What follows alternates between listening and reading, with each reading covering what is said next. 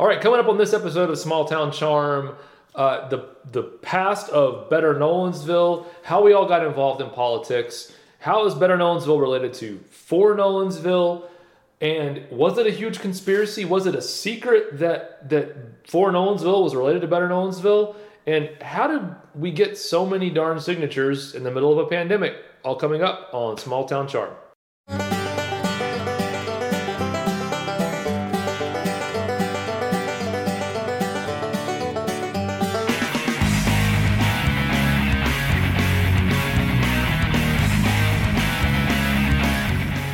Welcome into Small Town Charm, the show kind of about the lovely small town charm that we have here in Nolensville. Uh, my name is Daniel. We got Chris and Mike here. Uh, first off, uh, if you're watching this or listening to this, whatever platform you're on, uh, please do us a favor and subscribe uh, on that platform. If you're on one of the podcast platforms, especially make sure that you leave um, a review, especially if you actually like this show. If you don't like this show, you don't have to leave a review. Do not Uh, leave a review. Yeah, we're totally fine with that.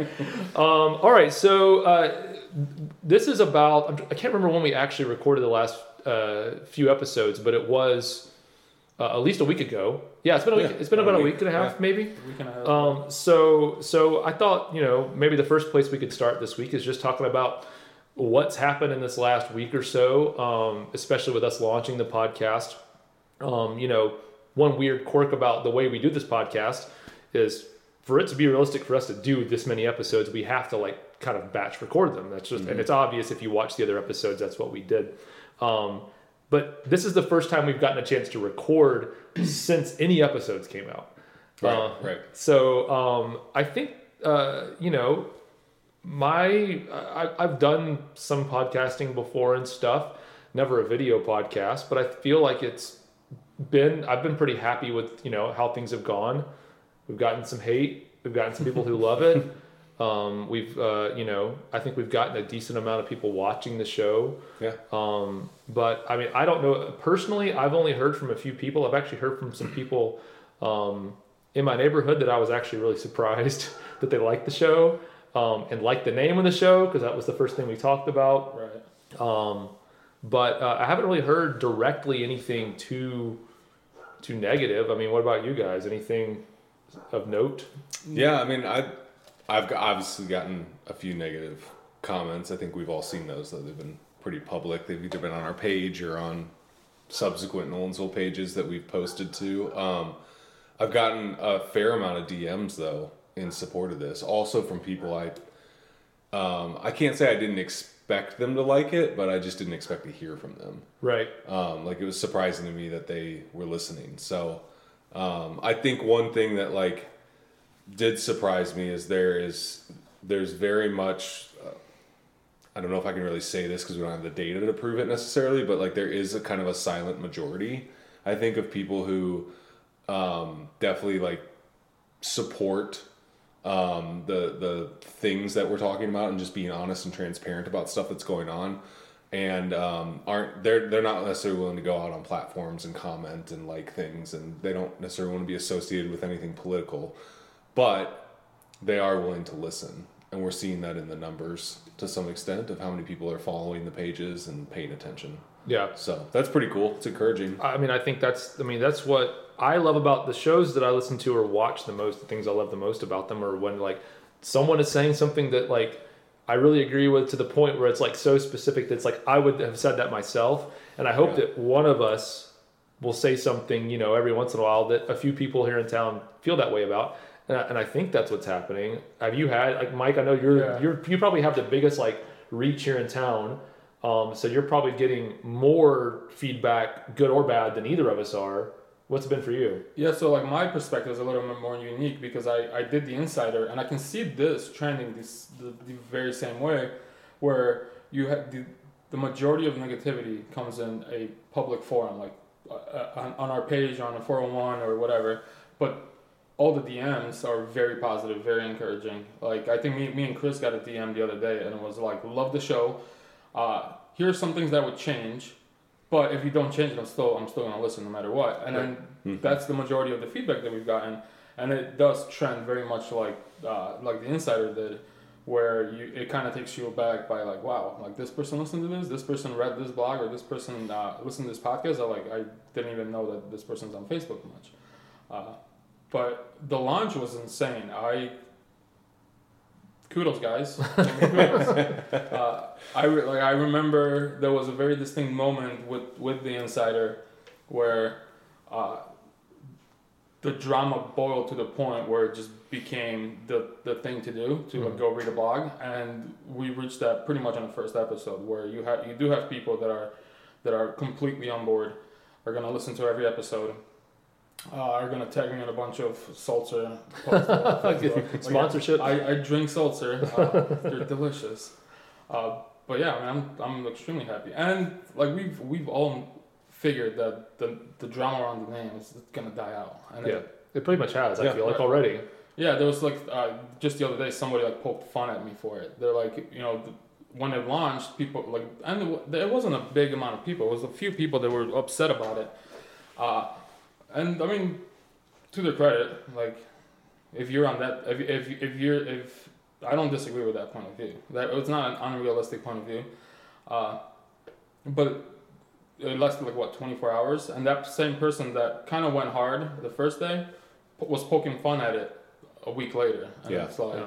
Uh, I, I actually think like the people it's interesting because the people who know i think people who know us personally there were some people who didn't like the name but they like every single person that knows us that then gave us negative feedback about the name i felt like everyone was being fair in how they expressed you know that to us um, it was only people i felt that maybe don't know really like kind of our personalities or like kind of how we approach things um, that that it um, were being a little more uh, judgmental maybe about uh, why we why we had that name. Um, well, I want to make sure that a couple of things. One, I do want to bring up that we got feedback too. Like, uh, uh, I think you mentioned someone said to you, uh, "I have some things I would change, but if you don't change anything, I'll still listen." Or was that you, Chris? Who we, that? we both got that DM. oh, you said yeah, okay, that's what it was. Okay. Yeah. Um, I I heard some feedback. Some people said it needs to be shorter. Some people said it needs to be longer. Um, I do think that, like, based on kind of that, I, I do think that one thing we can do that will help a little bit is we're not going to artificially limit ourselves to uh, a 30 minute roll of, of film, um, but we're also not going to stretch something out so long that it's just like we've said everything. We're just beating a dead horse. We're gonna Right. just we're just gonna talk about a topic as long as it warrants being talked about. Um, and my job, thankfully, is being the dummy of the group is that I can kind of take the object, hopefully take the objective perspective and say, let's let's make sure we touch on these things, or I can ask the, the questions that maybe you guys already know the answers to, and so you don't think to even ask them. Um, but I think an interesting place to start. I we kind of decided this would be our, our election, and I and not like current election because we've already talked about that, but like elections from the past, and just in general why why we decided to become more active. Hmm. Because long before this podcast existed all three of us in in different ways and some and in some similar ways were were very active in local politics.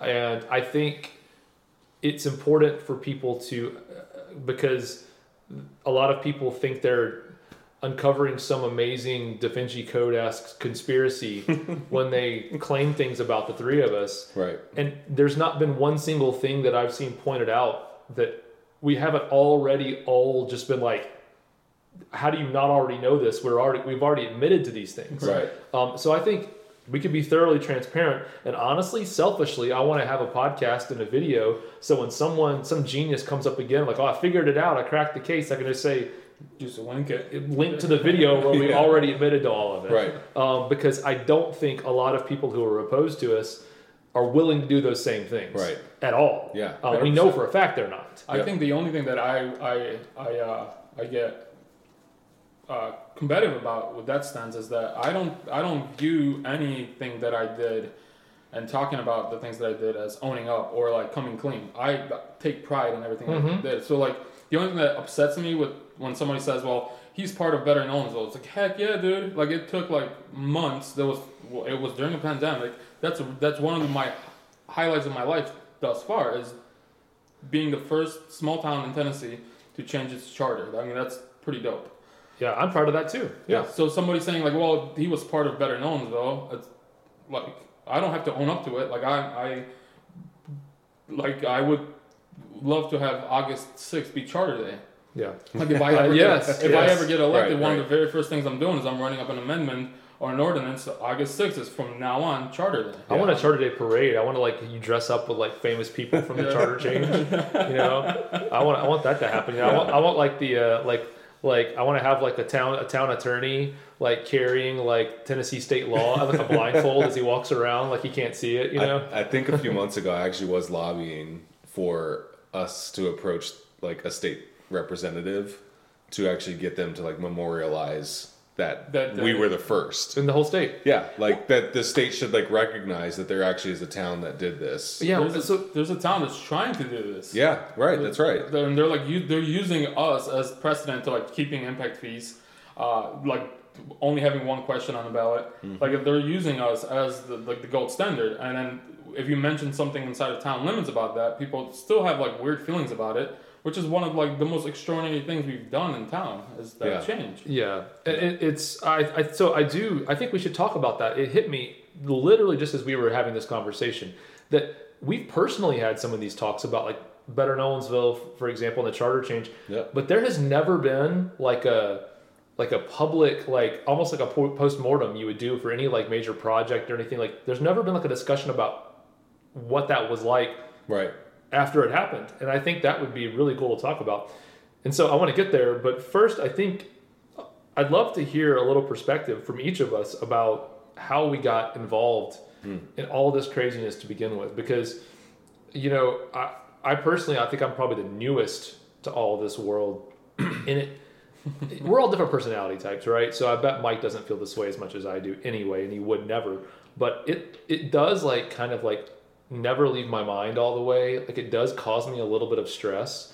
It is much easier for me to just like stay out of it. Like I know after the Better Knowns when the charter change stuff happened, for mm-hmm. like a solid six months, I just like turned off Facebook and was like, I'm out, you know? Yeah. So like it for me at least, it is kind of like it's not necessarily a, a positive experience in all aspects. It actually is kind of kind of hard a lot of the time on me. It floats around in my head pretty much all the time. I'm I'm I I, I am emotional about things. Um, and so I and so anyway, it's not necessarily like a, just a whole bunch of fun that we all just decided to jump in on. Right. Um, but I, I, I don't know this for, for sure, but I'm pretty sure Mike, you would be the, the first of the three of us to have gotten involved. Is that fair to Chris? You well because you started a business. I, yeah. I was publicly. He was. Yeah, he was way ahead of me on, on Oh, okay. getting involved in it.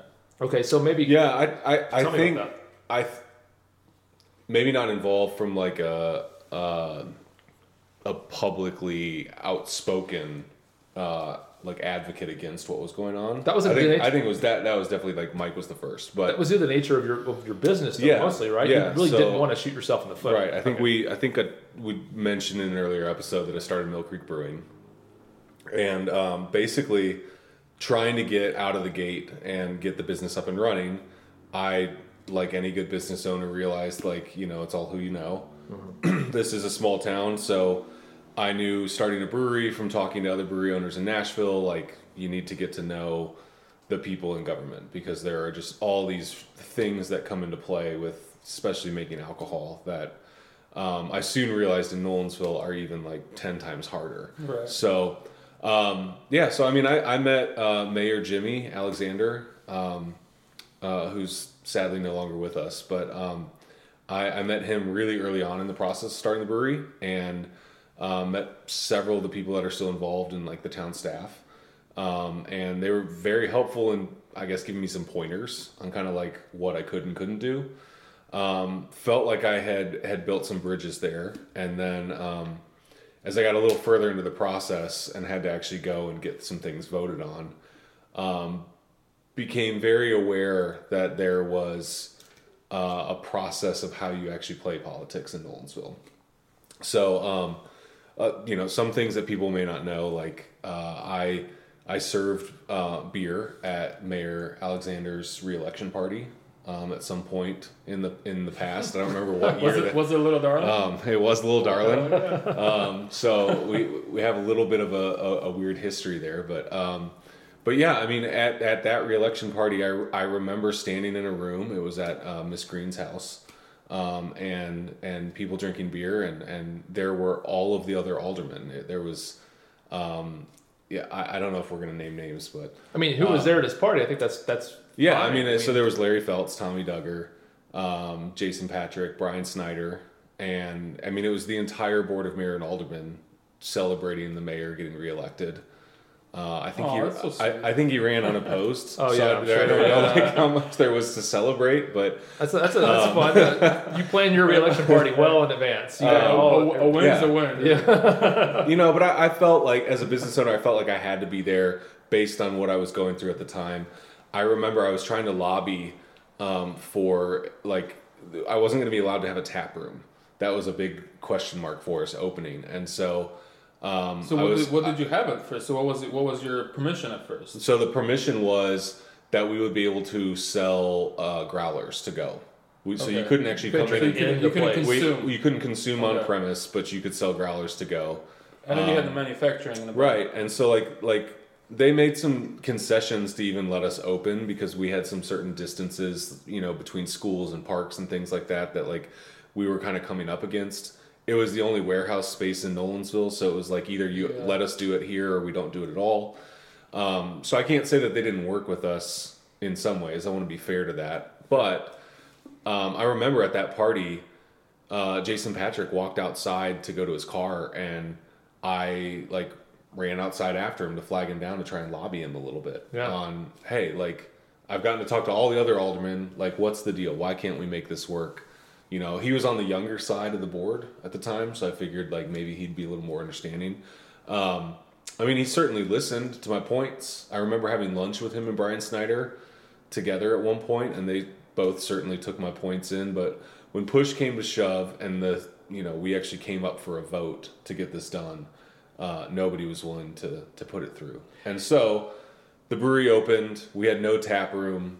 If you know anything about breweries, it's a major part of their revenue stream. I mean, right. it's your overhead, right? Yep. And so, you know, fault on me as the entrepreneur. I believed in the dream rather than the reality when to get started. Yeah. Um, but we, yeah, like that, that really hurt us not being able to start that way. Um, what happened from there on out then is, um, yeah, we came up for vote after vote after vote every year. We had to go back to get our, our beer permit voted on again Oh, that, for yeah. the tap room. And so every year from there on forward, uh, it's like we kind of inched our way. What in. was the explanation for that? I, I actually never asked you that. So what yeah, so like the the explanation I always got was, you know, this is how Nolensville's beer ordinance is written, and so it was always written with this like food percentage that you had to have a certain amount of food sales to be able to sell beer. R.I.P. Nolan's place. Right.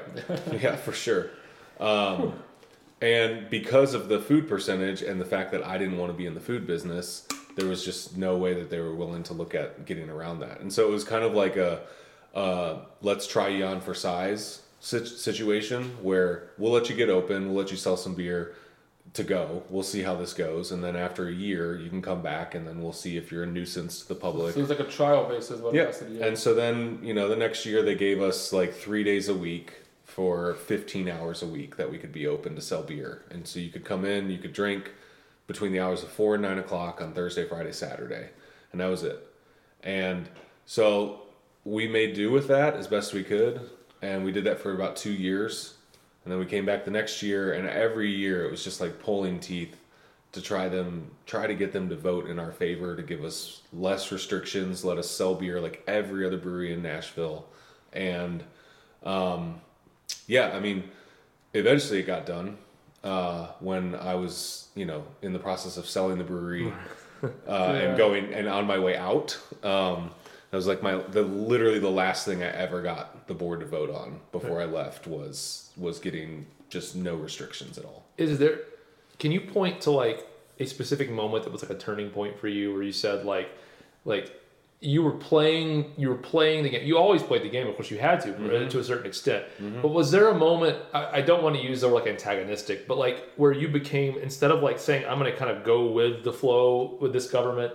where you kind of switched and said, even even if it wasn't publicly facing because you had to schmooze people or get win people Yeah. over, was there a po- moment internally where you said, this doesn't feel like it's going the right way, like from like a moralistic standpoint, like something's wrong here? Was there a moment you could point to and say this happened? Yeah. kind of what got you fired up enough to say like this really is important? I don't remember what year it was. Um, probably around 17 or 2017 or 2018. Um, your wife Liz had, had started working at the brewery.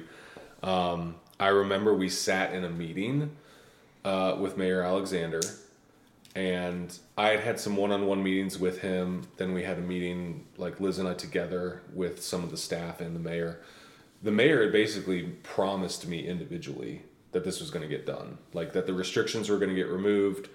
We, you know, paid our dues, and basically we we'd never had the police called. There'd never been a drunk driving incident, like nothing. Right. And I mean, keep in mind, they used to send like the police to like park at the end of Johnson Industrial. I saw them all the time. Like, I mean, they would just like park them out there on Friday Because you were on a trial basis. Yeah, right. like We're I mean, it, it was concept. it was Yeah. absolutely like we had Big Brother, like just trying to to nail us. And yeah, I mean, I, I felt like we had passed the test, and so I I basically said that to the mayor. You know, like I feel like we've done a great job. I feel like the the public supports us and really wants this.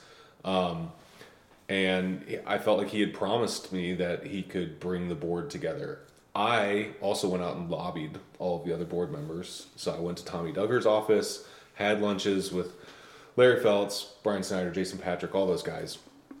But when push came to shove, we walked into the meeting to get this voted on, and it fell apart. And so all, I don't know if the you know like Mayor Alexander just didn't feel like the the the board was going to go in his favor and didn't want to be the only guy voting for it, or I have no idea. Nothing was ever explained to me. All I know is I, I was made a promise behind closed doors, and then it never came to fruition. And so at that point, I, I kind of realized that um, one, don't ever trust the promise made behind closed doors. Um, but two, even, it doesn't matter what conversations I had with these people; they were having conversations without me Right. and and there was something else going on and so at that point i didn't start becoming very publicly outspoken but i definitely started asking questions It is it, it's interesting you mentioned you know we one of the last episodes we talked about how like we just want people who are running for office to Mm-hmm. make a public statement. I kind of see how that might matter to you yeah Yeah. Yeah. because because you you don't know what in the same way that that person is having a conversation with you Mm-hmm. and they're having conversations between themselves. That same politician might be having conversations, or definitely is, with other people yeah who have opposing views, and they might might be making different promises to them. The whole point is to be publicly accountable. yeah Um, i mean i'll be the first to admit i probably have a little bit of uh like ptsd right. surrounding like being lied to by politicians in Right. Nolensville. You might. Yeah, I get that. Um, Don't we all? right. Okay. so so, Mike, tell me a little bit about. We got about four minutes, and then I'll have to stop and switch Right. cameras. But we, I mean, you got. We'll we'll keep going after that. Unlimited So- time, all right. Let's do this. No. Uh, tell me about how you got kind of really caring about this town's government and, and, and getting involved. Right. Uh, I moved down here in April 2018. Uh, didn't have a Facebook.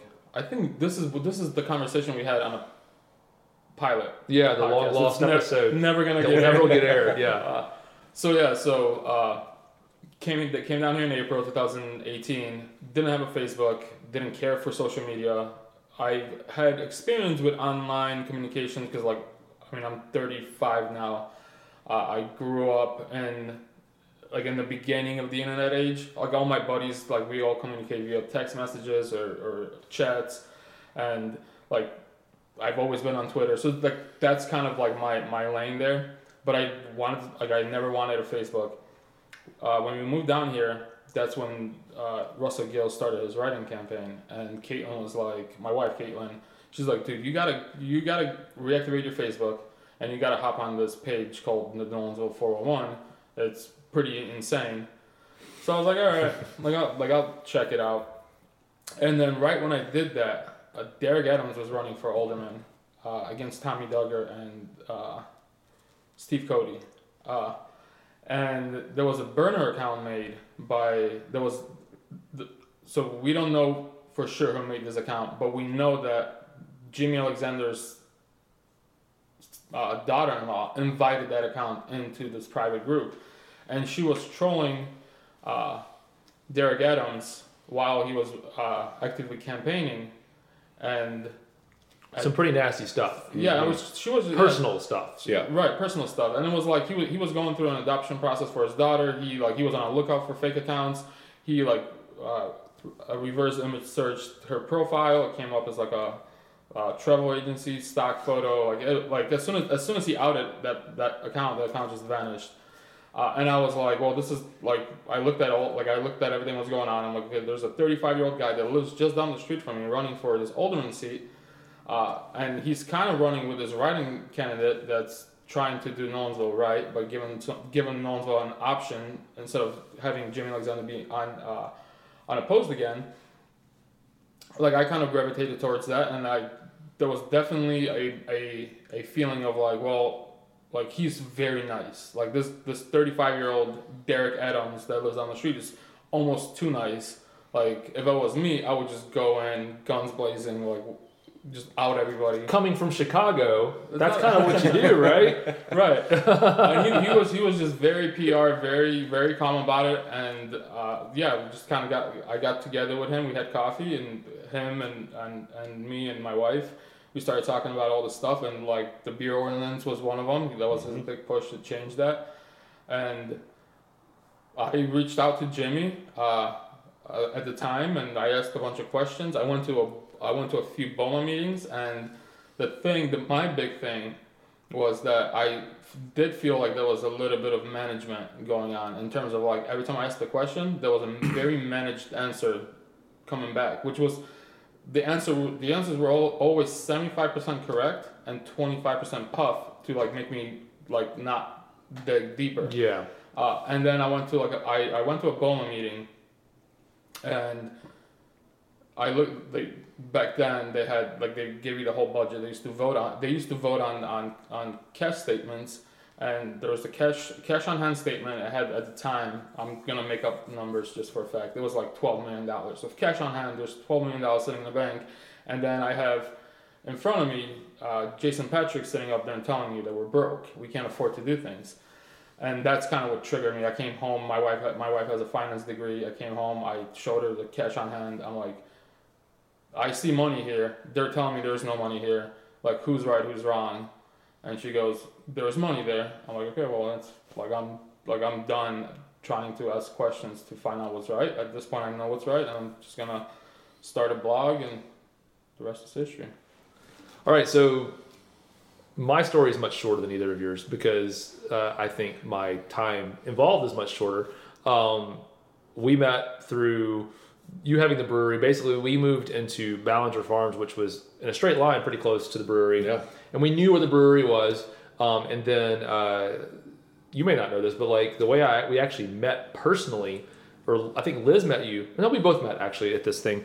Uh, I was in a band that uh, we went to. We were like the band at church for uh, Haley from Paramore, and uh, What? yeah, yeah. And so like we like knew her kind of like we were acquainted with her. Like we saw her out a few times, and she like came up to us and was like, I think even at this event that I'm about to talk about, she was like, "Hey, like I know you from church." I was like, "Yeah, like that's great. Like you, you know, I know you from MTV. right yeah which is funny because she would always like i would notice like you know she would get bothered after church sometimes so she would she started like coming in kind of like after everything got started and then would leave a little early just at the end you know so that it wouldn't be weird at church for her. But anyway i thought it was really cool. But anyway there was a beer festival happening in franklin which is where our church was at the time. Yeah.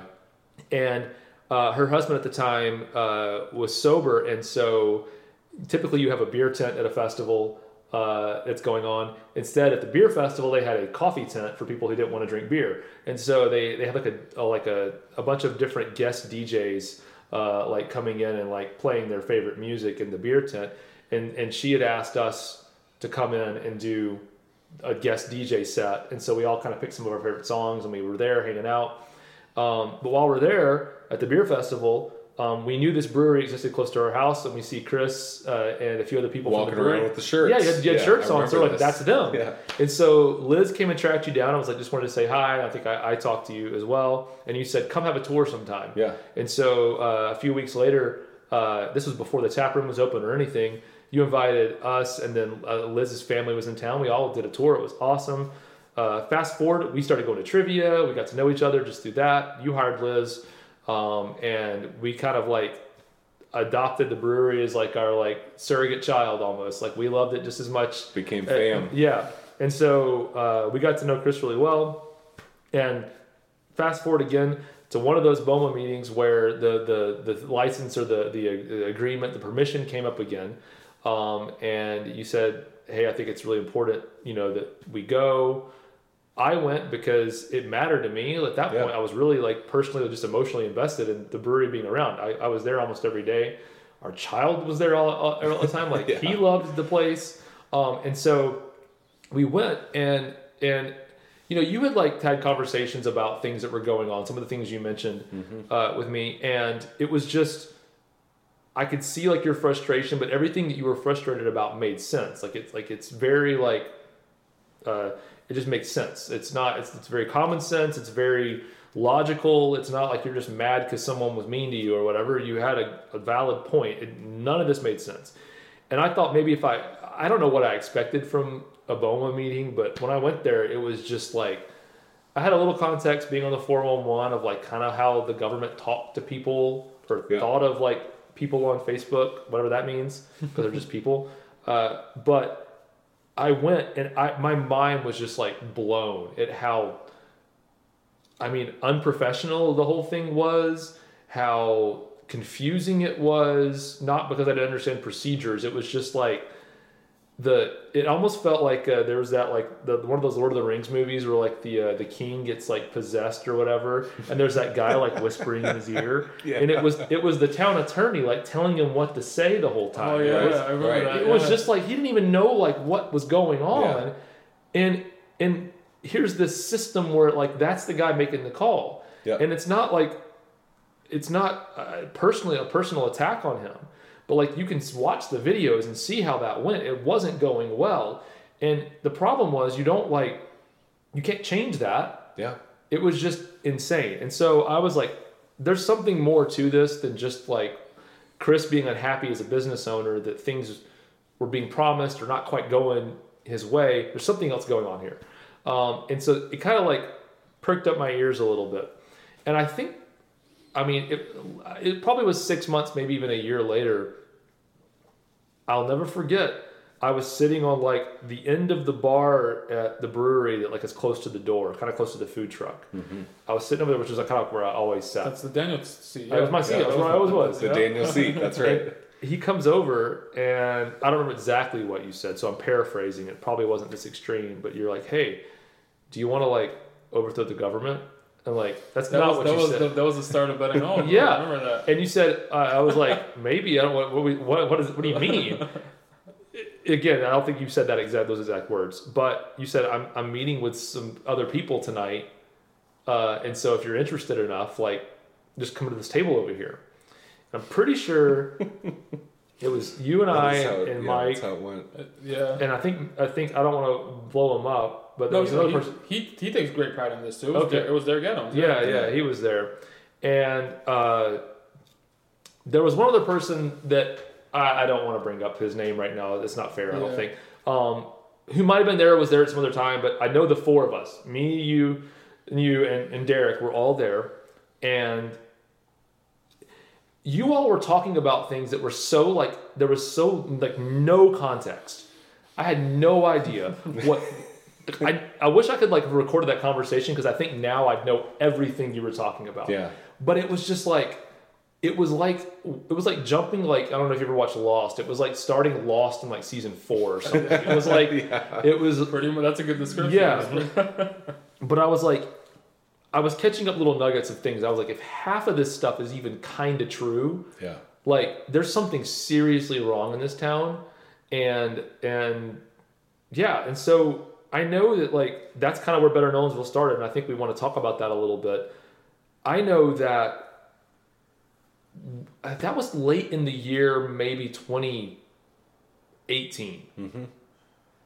And That was yeah. That was like around this time, 2018. yeah, Yeah. and and basically all through the winter and the spring of into 2019 we just kept talking sporadically and none of us like really let go of the idea. In my mind i've known enough people in my life who like kind of say they're going to do things and like they just like never actually do them. It's like the musician like oh yeah we're going to hang out sometime. We never Right. hang out. So i kind of like didn't really believe it was ever going to happen. We just kept like meeting every once in a while and kind of just kept going down the path and getting a little more serious. And like even now looking back on it, I can't believe that we actually did it. Yeah. Um there were so many triggers to like allow us to stop, right? Yeah, No, yes. No, no one was getting paid. One, two was like heavy, heavy law. Like none of us are lawyers. yeah. It was very. It was inbred in like heavy law, and then uh, COVID. Like Yeah. COVID happened. Like we we launched signatures, like the the whole campaign to get signatures because we needed like what three thousand signatures or something. Yeah. Like we launched that a week before COVID shutdowns Mhm. happened. And, and it, interestingly, like we we kind of started this thing, and I think one of the reasons why we were successful was that it's funny because like I was like I take exception to that. Someone posted something about how Derek was the leader of Better Nolensville. Oh, someone in public comments at the uh, at the planning commission Right. mentioned. I was like, Derek wasn't the leader of Better Nolensville at all. I took exception to that. Yeah. I mean, I wasn't either. Right. But like, we all had a role that we were playing, right, right. and and I think that's why it was successful. But I think that's all also why like people called it a political machine, or like will, will want to refer to it that way who don't like like what we did Right. because we were very well organized. And I remember like it was very clear the whole time this is your job in this organization. Yep. Organization's not even the right word. This group. Right. I was the marketing guy. I was like the PR, like write the statements. Yep. But I wouldn't say anything unless I got the thumbs up from like we had like a leadership. Like we had some people who were like the kind of like the board Yeah. of Better Nolensville. Yeah. There were a few people That's who right. would like give the thumbs up or de- thumbs down, and then the rest of us were working. It wasn't it wasn't a machine. It was just organized. Right. Oh yeah. And I know you were a big part of organizing everything. Yeah. Um, but I know I'll never forget. You know, this is kind of jumping ahead, fast forwarding a little bit, maybe. Uh, but I'll never forget. There was a there was a time when we were kind of already we kind of already announced the name Better Nolensville. We kind of already put some statements out. We already kind of started the work, and I was one. I don't want to actually. I actually don't want to give away my whole strategy politically because I'm helping some people. I'm helping Lisa right now, and so I don't want to do it and there's so there's some stuff that I think is important strategically. But there was one thing that I really wanted to say publicly. I had a whole statement written, and I was like, "We need to do this like as soon as possible, because the people who are opposing this are going to do this thing, and it's Yep. going to be disaster. Not disaster. It's going to be bad for us Yeah. if they do this without us saying something first. And the the board, the people who we had all entrusted and said we're gonna let we're gonna delegate the leadership role to you all, whoever that was you and a few other people. Yeah. They didn't want to do it, Right. and I was not happy about it. I was, but I was livid the day that the other side did the thing that I knew they were gonna do, and I was like, but uh, no one was stopping me. Right. I had access to the social media account. I could have just posted it. right. But it was that discipline that we all had Yep. to like Stay together. look for the greater good Yep. and like not go out rogue and like Yep. say things that the whole group didn't agree with. That's what got us through the whole thing. Yep. Um, and I, you know, looking back at it, I think one of the negatives about the whole thing was that we almost like did that too well. We almost branded it too well. Yeah. We almost everything was too like well done to the point where people almost didn't trust it because it didn't seem like it seemed too polished. Sure. Um, Yeah, I so I do think it, it it's important uh, to go back, I guess, a little bit and talk about like how how it started. Like we we kind of we talked about a little bit like how we all kind of got into it. right. Um, but there's some backstory, I think, even before um, before that conversation at the brewery, right? So and Obviously, and, yeah, and, you- and 'cause it involves two yeah. of us that are here. So Yeah. Um, so after Mike moved here, I at some point when Mike got involved, like politically and on Facebook, the insider comes out. There starts being commentary um, made publicly. The blog is is there, and and I am was still involved at the brewery and became very aware of it and was following it and like. I was like, man, this guy is saying like all the things that I think are going on. He's calling attention to all the stuff that is like obviously like there. Like there is uh, like all the corruption uh, that that I think exists. Like he has some proof that that that that's actually going on. Um, you know, he's calling attention to some, some of the financial like shenanigans that were occurring Right. um, and it was like you couldn't argue that like that he didn't have the data points uh, because like your wife's an accountant. Right. Well, You fine, know? no, she's an analyst. I mean, don't don't, yeah, say- don't call okay. her an accountant. Okay, sorry, she's gonna like shoot me for that, but I mean, she she has a financial background Right. to where she can draw attention to this stuff. Um, so it was just like it was like eye opening, and I remember we actually dawned on this the other night. I sent you a Facebook message. Yeah, it was last night. I sent you a Facebook message, and we realized that it was the first time I'd sent you a Facebook message since 2019. As soon as I gave you my phone number. Yeah, and, I, and, and that's when I was like, "Hey, dude, what's your number? I want to talk to you." Yeah. Um, so, and we've just we've stayed in touch and texted ever since. But um, I was reaching out that night because I was like, you know what? Like, I have to tell this guy my story. You know, like he's he's tapped into something that is going on. He knows there's something going on. Let me give him some of the backstory of what has occurred before he moved here. And so, from that moment on, Mike and I started talking regularly Yeah. about all the stuff going on and everything that we were seeing and other people started coming into those conversations and um, you know just my uh, researcher side of my brain i can't let things go at times. And so I don't, I don't even know where this came from but like i started reading state law about various things trying to figure out like okay what is in our charter that allows this to happen or what allows this to happen? Why does the mayor have so much power?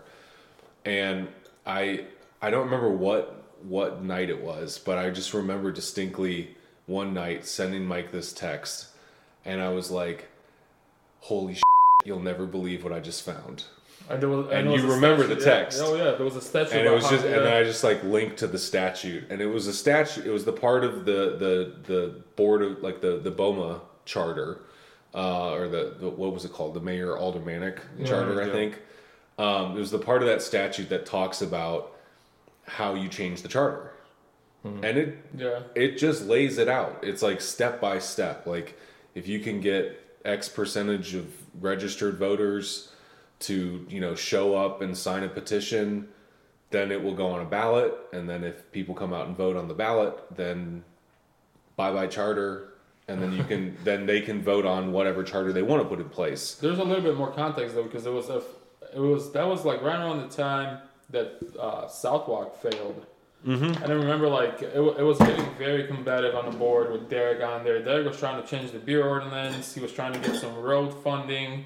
He got put on the MPO, then got taken off by the MPO from the MPO. Then got put like it was there was just so much politics going on, and we were trying to get a recall uh, going. We're like we just have to like we have to get a new mayor because this environment's super right. toxic. Yeah. And then the the Boma the, the Boma type of government does not have a recall. So, so be careful though. Like, I want to make sure you clarify this because it sounds like if I was someone who, especially if I didn't like Mike, I don't like the Nolensville Insider, I don't like the three of us.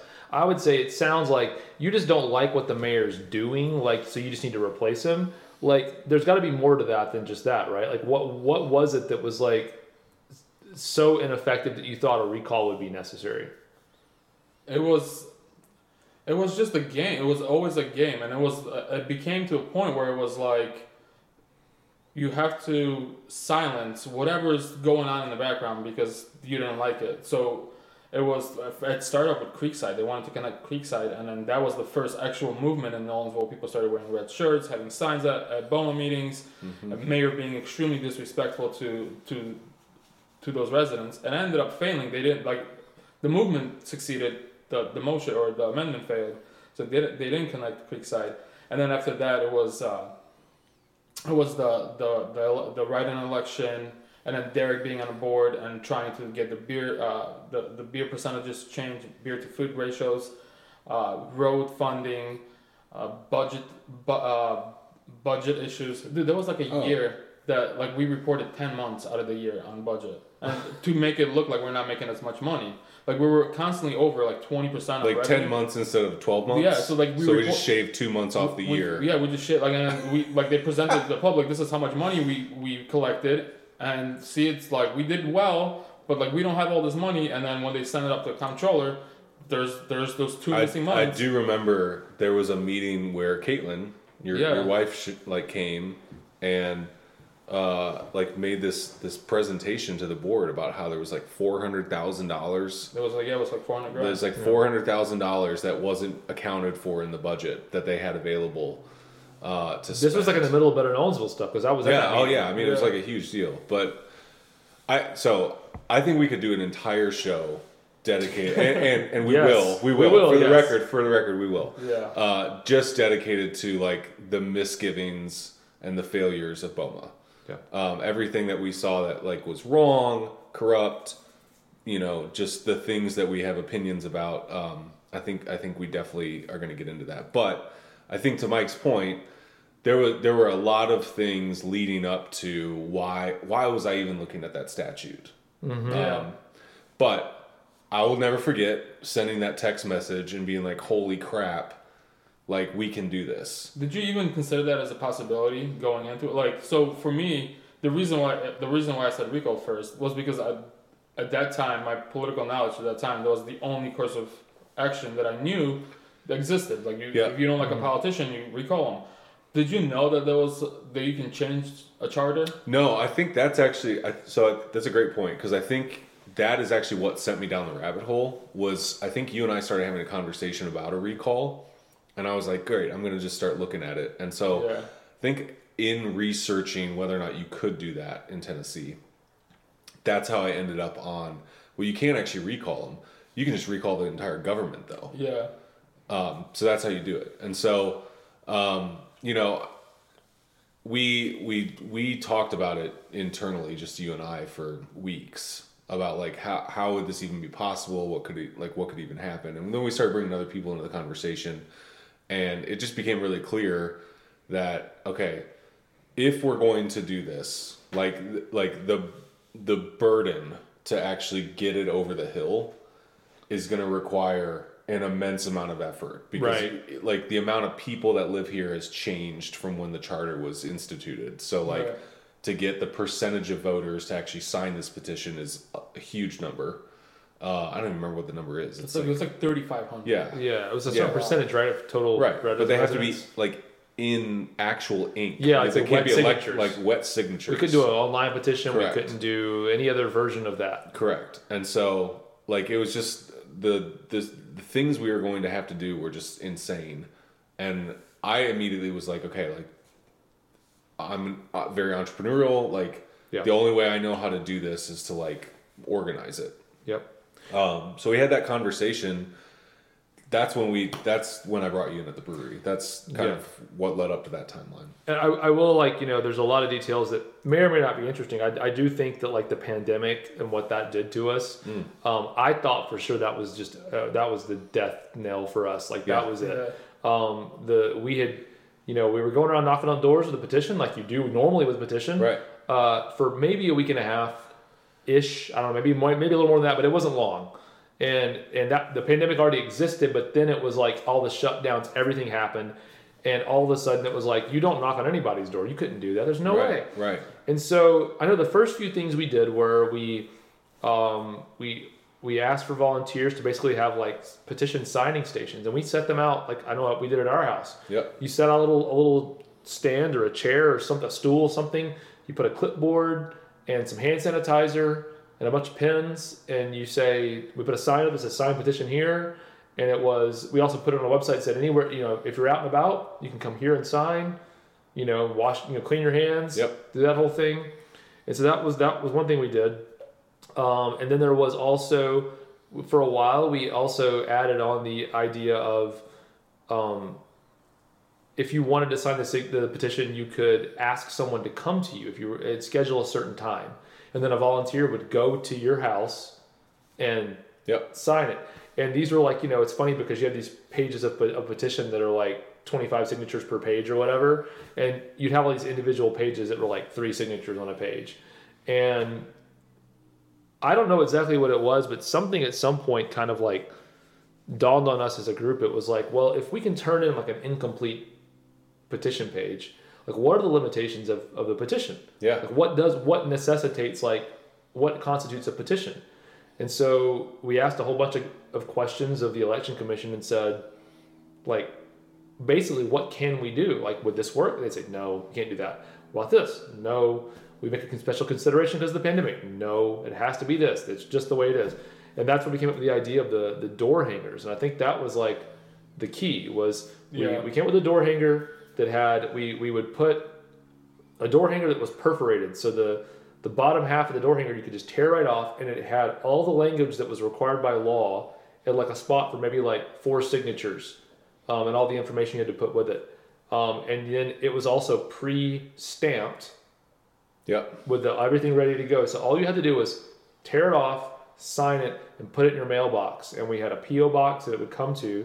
And then we'd also had stapled like some extra information to the door hanger so that people would. And I still like I still have a few left over.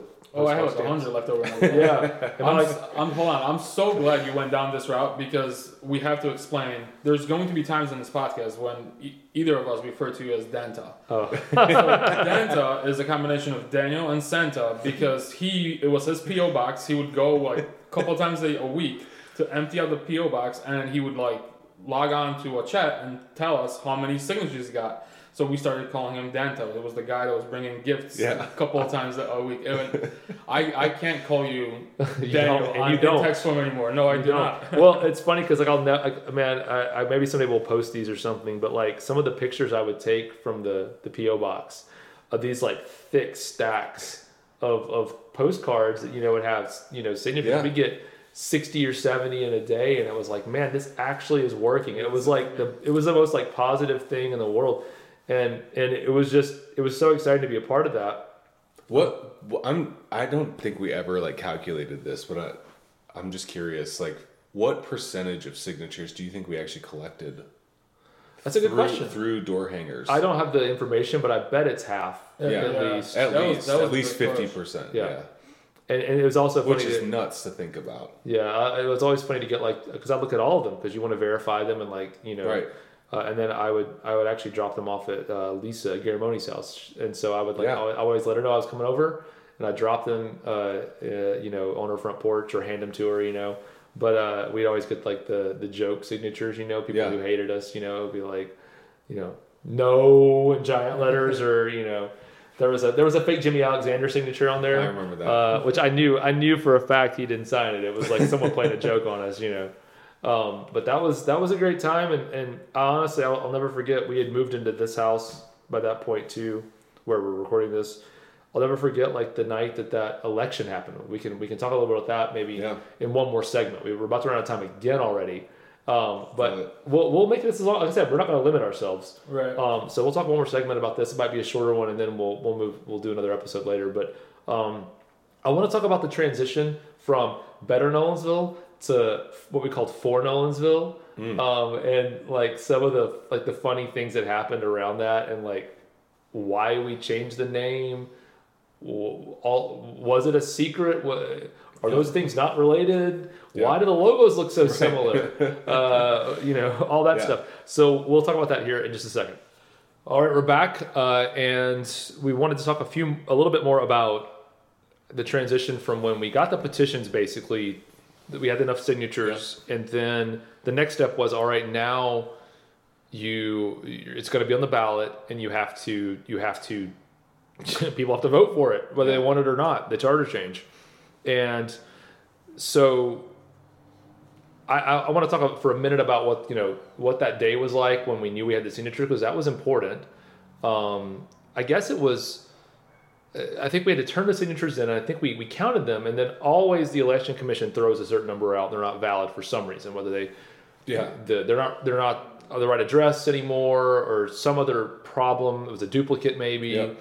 um, and so there's always a certain percentage that get tossed out, and so we felt pretty good about the fact that we had it, but there's no guarantee, right? Right, right. Um, and and again, it felt so surreal to even accomplish that. Um, that I kind of that day's a blur for me. I don't remember much about that other than just like, okay, now we have more problems.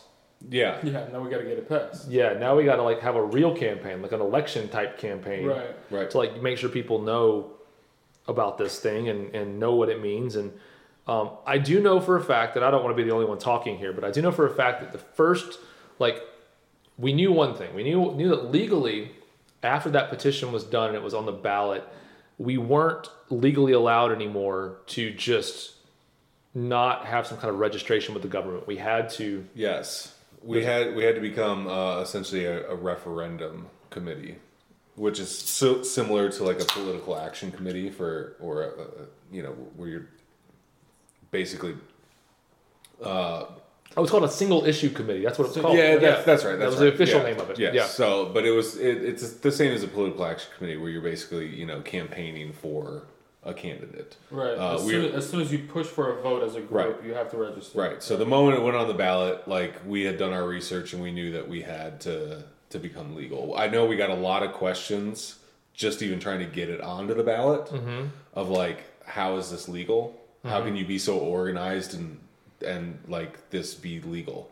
You're obviously nefarious because you are organized right? Exactly, You know, right. Secrets happening. But I mean that that's how. So like the the state doesn't actually require you to to legally organize and you know actually state membership or you know have um, you know a list of like campaign contributions or anything like that until it's actually something that people are going to vote on publicly. yeah. So we um I mean we went through all the paperwork like had a treasurer. That was me. Yep. You were the treasurer? I was. I, did not even know that. Yep. like, got a separate bank account, raised funds. It was a- it was like a lot we, of I work, mean, we did all the things that you would do if you were running for office. Uh, we just did it to support this this one ballot initiative. Yeah. Um, and really, the like the game plan didn't change, right? Like same organization, same people. All of a sudden, like nobody got paid. No. like there was there was no campaign funds Literally. being like spread around for like a salary or something. It was literally just, hey, we're gonna still take the same roles that we had before, but we need money to like buy signs or Yeah. like to be able to pay for advertising or Yeah. you know any of the costs that go with like running a campaign. Do I you wanna- remember how much we spent on on, on for Nolensville? Oh, I don't remember off the top of my head. Yeah, I don't remember. That was it was a it was a maybe a few thousand dollars. Yeah, it was not much. No, because I will say this though. One thing to be clear of, I do know, I do remember this distinctly. Um, number one, we were very concerned about integrity and how we did things. We, if it was required by law, we didn't just like make it look like we were following the law. We actually did it. One example would be the second that, that charter, the, the petition got, you know, we got enough signatures and now it's an official element on the ballot. Uh, Lisa Garamoni said, "You know what? I'm out because I think I might run for office." Yep. And I'm a candidate. And she said, "I wish you the best, but do not like I, I'm out of this. I don't want to be included in the communications. Yep. Like if I if I want if I learn about something, I want to know about it publicly the way everybody else knows about it. Don't don't involve me anymore." Yep. For the sake of integrity that it's not just i want to look like i'm doing the right thing i want to make sure that in every way i actually am doing the right thing and i can honestly say that every step of the way both with the petition and with for Nolensville we didn't we, we pursued like real integrity with what we did And we had no choice either. Like so, we we not me specifically, but I know that everybody like Chris still had the brewery. Like he couldn't mess up if we if this didn't work and if it came crashing down with like a technicality or just it failed miserably. Like his brewery would have taken a hit. Mm-hmm. Like you got like I, I had a reputation of the insider, so I didn't I didn't carry any of the burden. But like there was like Lisa wanted to run for office eventually. Derek was in office. Uh, like so yeah he backed out jobs. too he was like you Yeah. know what he was vocal supporter of like you know what he cared for. But yeah, he backed out too. Yeah, but uh, like the, every everyone that was involved in it had a reputation, a job, or something on the line. We like we had to follow exactly to the letter of the law, and we had to put all our effort into it because collectively we needed it to succeed. Right. So Well, and, and so so what we did was we we we talked about it though. Like we had worked so hard to like make Better Nolensville like a name that people recognized, almost like a brand in its own way. And that's Yeah. one of your expertise is like brand. Like what does that mean? What does the word Yeah. brand mean? And I don't want to go to like marketing nerd because that's like my world and that's your world. But it that that mattered to us. It was like we've done all this work, but at the same time, like we can't we can't keep the same name Right. um, because that doesn't work. Because then it's like, how does the government know that like the thing before was just citizens organizing, which is what Better Nolensville was, versus like now we're actually pushing for a measure on a ballot and we're required to like officially organize and like fill out paperwork. So it was, Yep. what do we want? We we have we're going to organize. We're going to have an official name. The other question that kind of came with that was, okay, well, can we find out what the language was going to be on the on the actual ballot? Because the biggest thing you always see is like you always see like signs in other people's yards like vote no on measure Right, number right. two or whatever. Um, and so we wanted to find out what that was, and we we we've learned that the ballot was going to say for or against Yep. that that referendum. And so we said we want people to vote for, and we've got Nolensville. And so we were Yeah. like, okay, people recognize the Better Nolensville logo. It's all this, not all. It's mostly the same people. Let's just change the word. Let's just change the word. Yeah. And let's make sure the word for is very like you know clear. That's what we. That's what that that is. Um, there was no uh, question. There was no uh, secret. There wasn't. We weren't trying to hide that it was a bunch of people from Better Nolensville. To be clear, also, Right. we never talked about this. When we launched Better Nolensville, we literally took headshots of ourselves signing a petition one by one and posted them online. With our names. Yes. Our names. Yeah. There was no like question about you know so like there's like this whole like nags thing happening right now like and they're like oh I'm not that's not a thing Yeah. uh, they got spooked I think because they like realized the government might be interested in like how organized they are about voting a certain way Yep. which Right. when we did that we had to fill out paperwork all of a sudden they're like well, they had a secretary we've again we said this before we didn't have a missed secretary. no we didn't have one We didn't- no notes taken. but I want to make sure, yeah, I want to make sure that this gets passed across to the camera again. We literally have seen every NAGS email that's ever been sent. So everyone who's saying it's not real, I mean, there's like 50 people. We saw like when you guys met somewhere at a certain candidate's house, you know, Yeah. like we know about all of it. So like to act like you don't exist and you're not organized is just ludicrous. The difference is when we did it, we actually were willing to put our face on it and admit it and say Yeah. we're proud of what we're doing. We're not scared of everyone knowing what we're involved in.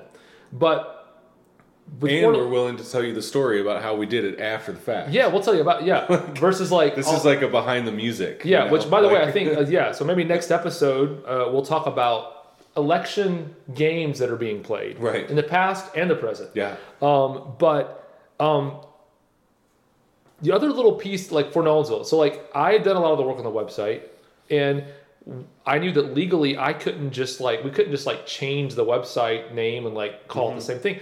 So I went through all the work of like literally doing an in-kind donation of assets for the website and like Yeah. transfer. It was like like I didn't have to do that from like a technical perspective. Right. I did all this insane work just so we could have integrity as an organization. Yep. And so that's why like it really like upsets me when like people act like we were being secretive. It's the same thing as like people can just like hurl accusations without Yeah. backing it up. And again, people called Better Nolensville a bunch of bullies, but uh, I said this in the last episode. Like, I would always challenge them: show us one screenshot, Right. show us one thing, Right. link, give us a link, and just silence. It's always silence. Um, but that election day, after that all that work, I remember I remember I took the day off and I worked at the polls. I held signs out at um, Sunset Middle School, I think is where I was. Maybe there was a there was a poll there, yeah. um, and it's just again I, I, I told you all during I told you during a break I said it, it feels surreal. Like I, I I couldn't almost, I couldn't feel emotion almost. It was Oh, so I like was the exact opposite. Really? Oh yeah. There's two. So aside from like very personal things like having kids and getting married, there's two moments in my life where I completely lost my crap, like completely just melted down in the moment. One was the Cubs winning the World Series. it was like a complete like this finally happened. I can't believe I'm like I'm a part of this. Yeah. Uh, and then I remember the vote coming. I remember the early coming in, right when the post or right when the polls closed, and uh, sitting in my playroom with my entire family, and then I'm like trying to do the math. I'm like, we're up by this much. Like early voting is a very big fact. Like it, it's a very big sample size, and uh, like just constantly refreshing the page, watching the YouTube link for the election commission, and as soon as it like hit like 72 to 28 percentage wise just completely like I'm talking about like roaring. I'm talking my lungs like finally. Love it. Like uh, I'm finally like it's over. Yeah. No, it was brutal, man. That was a really really brutal process.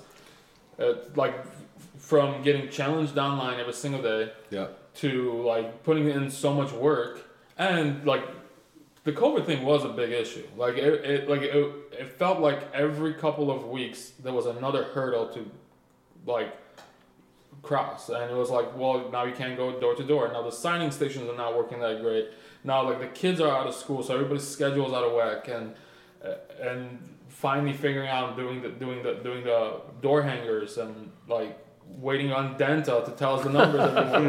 like it was, it was brutal. Like it was, It was, it, it would have been much easier if it was without COVID, obviously, and it would have been much easier if the government was at least willing to accept the idea that the citizens want to do this. Because we the whole time we're fighting the government, literally. Like they're like Larry Phelps was up every single month talking about how we're trying to administer a coup. Yeah. Like That's this- true, th- yeah. These these are people in power that are ma- like painting us in these in this evil light, and we're trying to like in our minds and like history is going to has proven us right already. We're trying to better Nolensville, Right. And then the people that are representing Nolensville that hold all the power are making us this evil entity that's trying to overtake government. I mean, I remember there was a moment. Uh, I don't remember how far into the process it was, but there was a moment when the town attorney for Nolensville was sent to the election commission meeting. yeah, with the with the screwed up Oh, Zoom, with the screwed up Zoom. But it, yeah. but it, but it, but like he, he was was in a car He was something. basically like ta- he was basically like sent to the to meet with the election commit at their meeting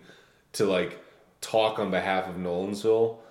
Uh, to somehow like ensure that this process was being done properly. no, and, to like and- make sure that we we don't need two questions on it. Yeah, yeah, Oh. exactly. Well, let's let's save that for the next episode because I Yeah. think our le- next episode is going to be we talked about like maybe like election shenanigans election, yeah, or or great. not. We already used that word in an episode. So past and present games with the election. right, right. Um, but I do want to say, you know, everybody might not actually know this, but because you won't find everyone on the board of commissioners now promoting this, but the the city of Nolensville actually won an award yeah, for the charter change, be- Right. signifying or, or commemorating the fact that the charter change, the citizen led charter change in Nolensville, is the first time in Tennessee state history that that has ever happened. Yep. And it actually hasn't happened since. This is the only time in the, the history of the state of Tennessee Yeah. that the citizens have organized and decided on their own to change their form of government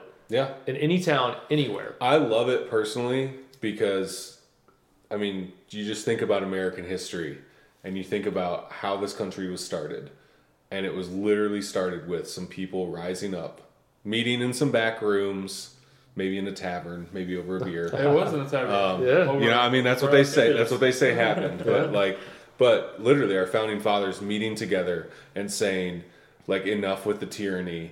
We're done.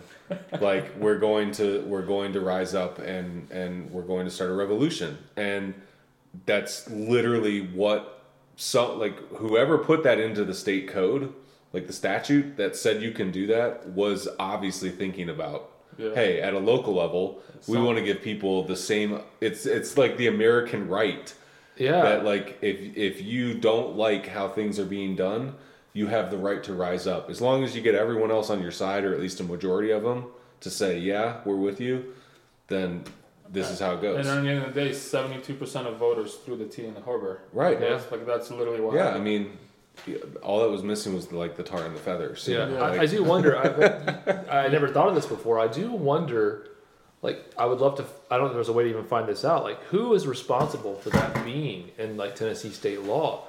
Like where did that come from? Buy that guy like- beer. Get him, get him a Yeah. big boy. I know, right? It's fascinating That's that my like Friday someone, night's going. yeah, it- it's fascinating that someone even thought of yeah. like like that Fail could be a possibility. Yeah. Especially the fact that like the, the the state of Tennessee Tennessee has been around for so long. Right. Like and and obviously that probably wasn't there at the beginning. Sure. Maybe it was. I don't know. But like the idea that someone somewhere a legislator introduced this into the the town code Yeah. or that's the city or the state whatever that is, uh, and said this could be a possibility someday. You know what that guy also did? The guy also wrote in very important language in that code saying that if you do this, everything transfer over, including impact fees. Ooh, I like that. All right, Mike's gone. So We're gonna we're gonna, yeah, we're gonna come back. Thank you for watching Small Town Charm. The next episode is going to be about insane games that are being played in the election, past, present, hopefully not in the future. But I think we can prevent some of that if we actually talk about it. So uh, come back next time. Thanks for watching Small Town Charm.